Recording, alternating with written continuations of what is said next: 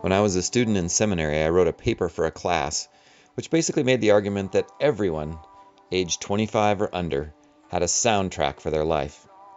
In other words, for almost every situation, emotional highs and lows, doing a workout or working on a project, dating and school dances, or just a memory, there was an association with a song or a group of songs.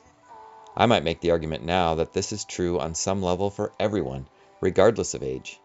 And these songs can be anything from a background soundtrack to ones that bring up strong feelings and emotions.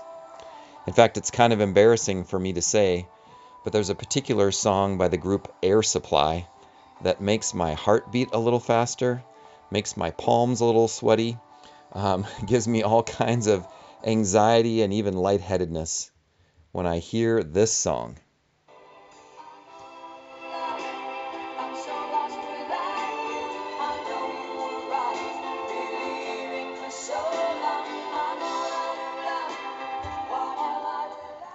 That cheesy song from the 80s brings me back to standing against the wall at a school dance, wondering if I'll ever work up the courage to ask the girl I think is cute to slow dance.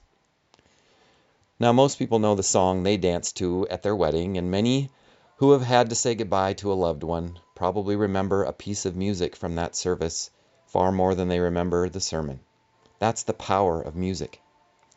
When I survey youth about what is most impactful to them in a worship service, they always say it's my collection of sermons that they know by heart. Ha! Not a chance. Actually, number one on that list is the Eucharist, Holy Communion, but followed closely is music. St. Augustine famously said, He who sings prays twice. Now, I know some of you who think that when you sing, people are actually praying that you would stop. But I'll bet even you too have a connection to certain songs or even styles of music that move you as well. Music or a particular song can often e- even capture um, the spirit of an entire movement. For instance, what comes to your mind when you hear this song?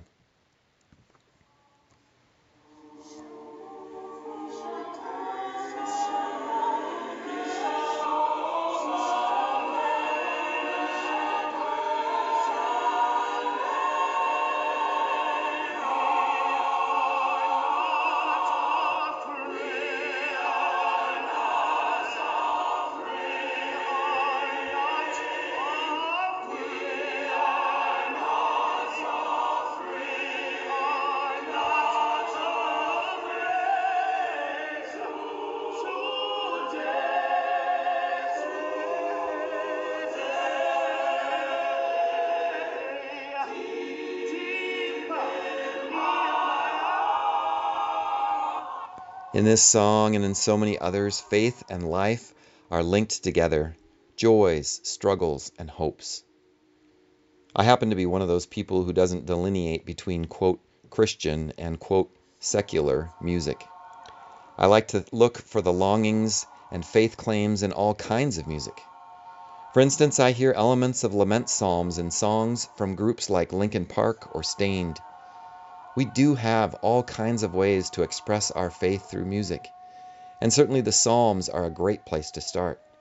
The King of Love, my shepherd is, that we heard yesterday in our worship, is from the 23rd Psalm. Bless the Lord, O my soul, the song that started this devotion, is from Psalm 103, and there are countless others. Handel's masterpiece, The Messiah, references 15 Psalms, including Psalm 24, in which the singers make strong proclamation of God as the King of glory.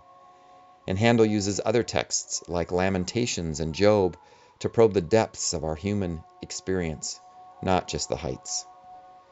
This salvation soundtrack that he created has fed the faith of millions, but it, it fed his faith richly as well. And I pray you may find or build on a soundtrack that speaks truth and gives life and helps you to pray twice to God and to one another. Psalm 95 says, O come, let us sing to the Lord. Let us make a joyful noise to the rock of our salvation. Let us come into his presence with thanksgiving. Let us make a joyful noise to him with songs of praise. But why say it when we can sing it?